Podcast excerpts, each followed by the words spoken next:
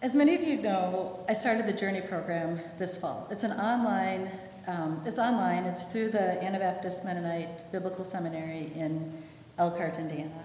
It's designed for people in church leadership that don't want to, don't, or are not able to do traditional seminary. This, this fall, I have learned so much. Actually, it was a lot of me saying, Of course, that totally makes sense. And then the textbook or the professor saying, And here is a really big word to describe it. Part of my goals for the program is that I was, I'm supposed to give a sermon.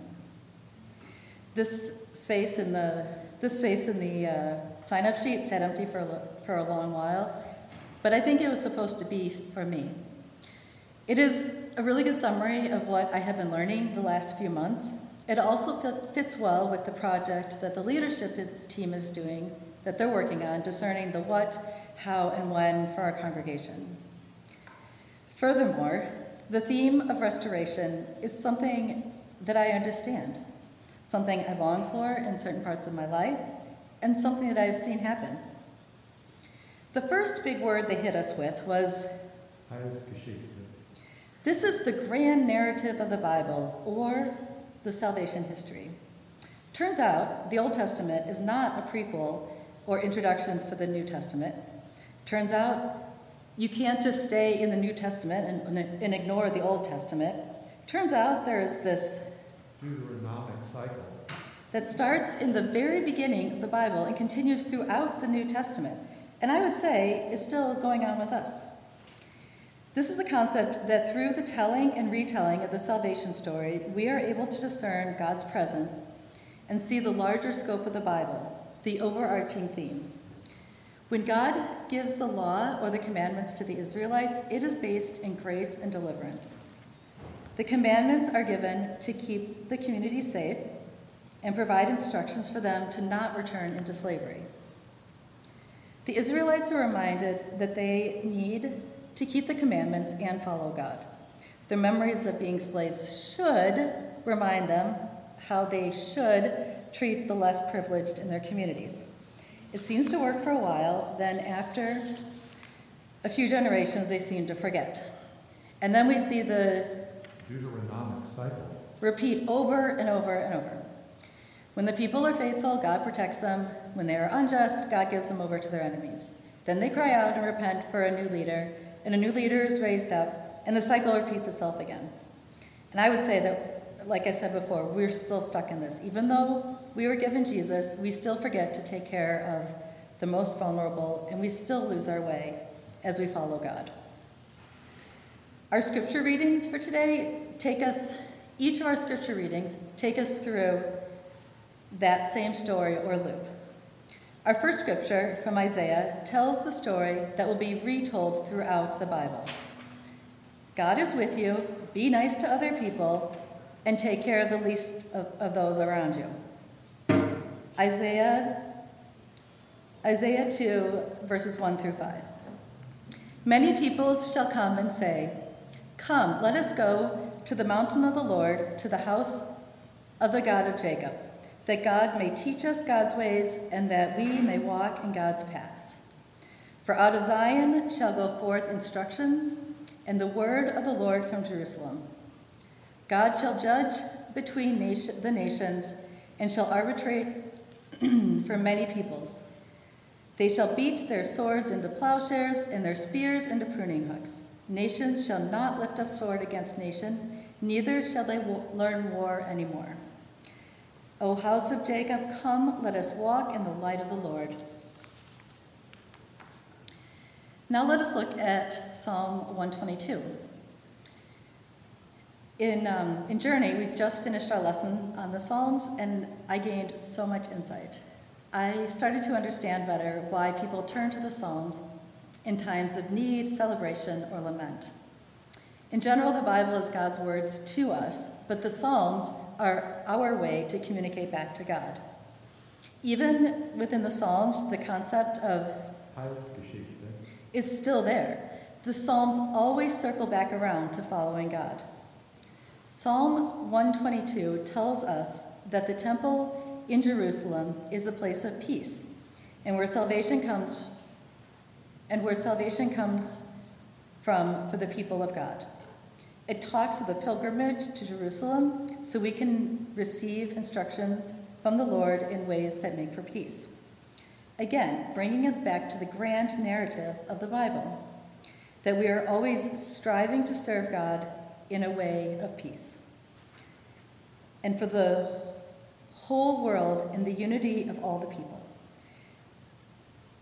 This also brings us back to our theme of restoration for Advent.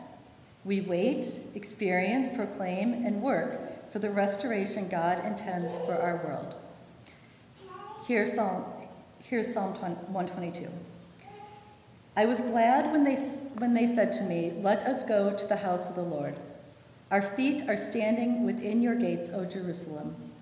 Jerusalem built as a city that is bound firmly together. To it the tribes go up, the tribes of the Lord, as was decreed for Israel, to give thanks to the name of the Lord. For there the thrones for judgment were set up, the thrones of the house of David. Pray for peace. Pray for the peace of Jerusalem. May they prosper. May, may they prosper who love you. Peace be within your walls and security within your towers. For the sake of my relatives and friends, I will say, Peace be with you. For the sake of the house of the Lord our God, I will seek your good. And then in the lectionary, we jump to the New Testament, and so we're going to jump to Romans 13, verses 11 to 14. Besides this, you know what time it is. How is now a moment for you to wake from sleep? For salvation is nearer to us now than when we became believers. The night is far gone, the day is near. Let us then lay aside the works of darkness and put on the armor of light. Let us live honorably as in the day, not in reveling and drunkenness, not in debauchery and licentiousness, not in quarreling and jealousy. Instead, put on the Lord Jesus Christ and make no provision for the flesh to gratify its desires. Again, this is reminding us of reminding us to live honor- honorably.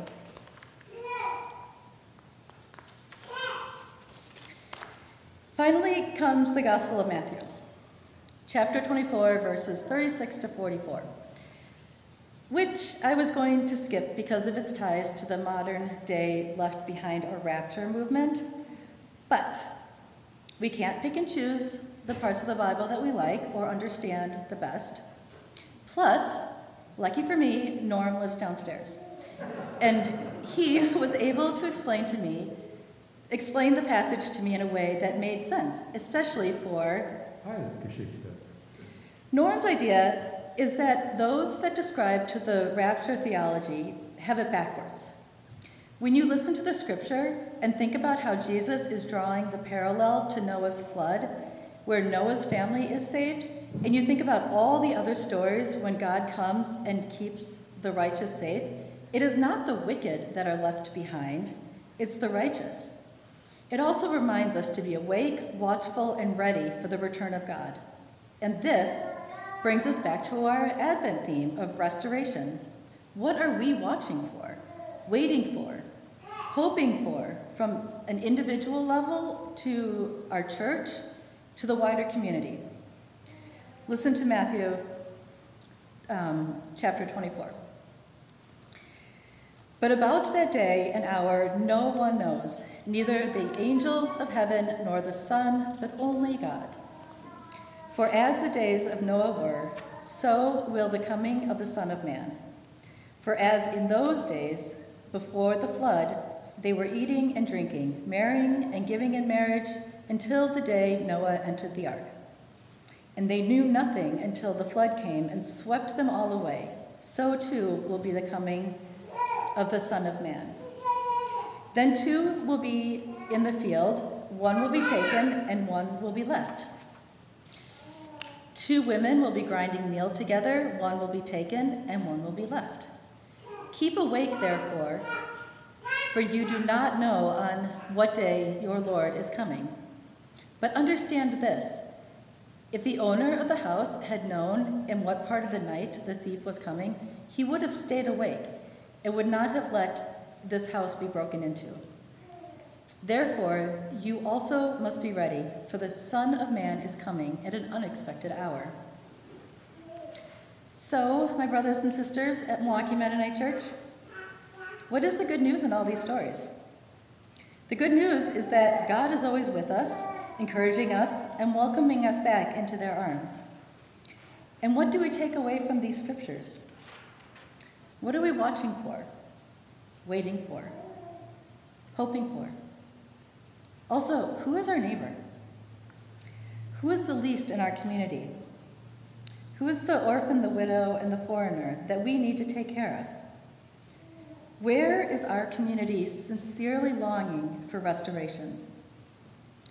What is my role? What is your role in that context of brokenness? Let us take some time during our response to answer these questions.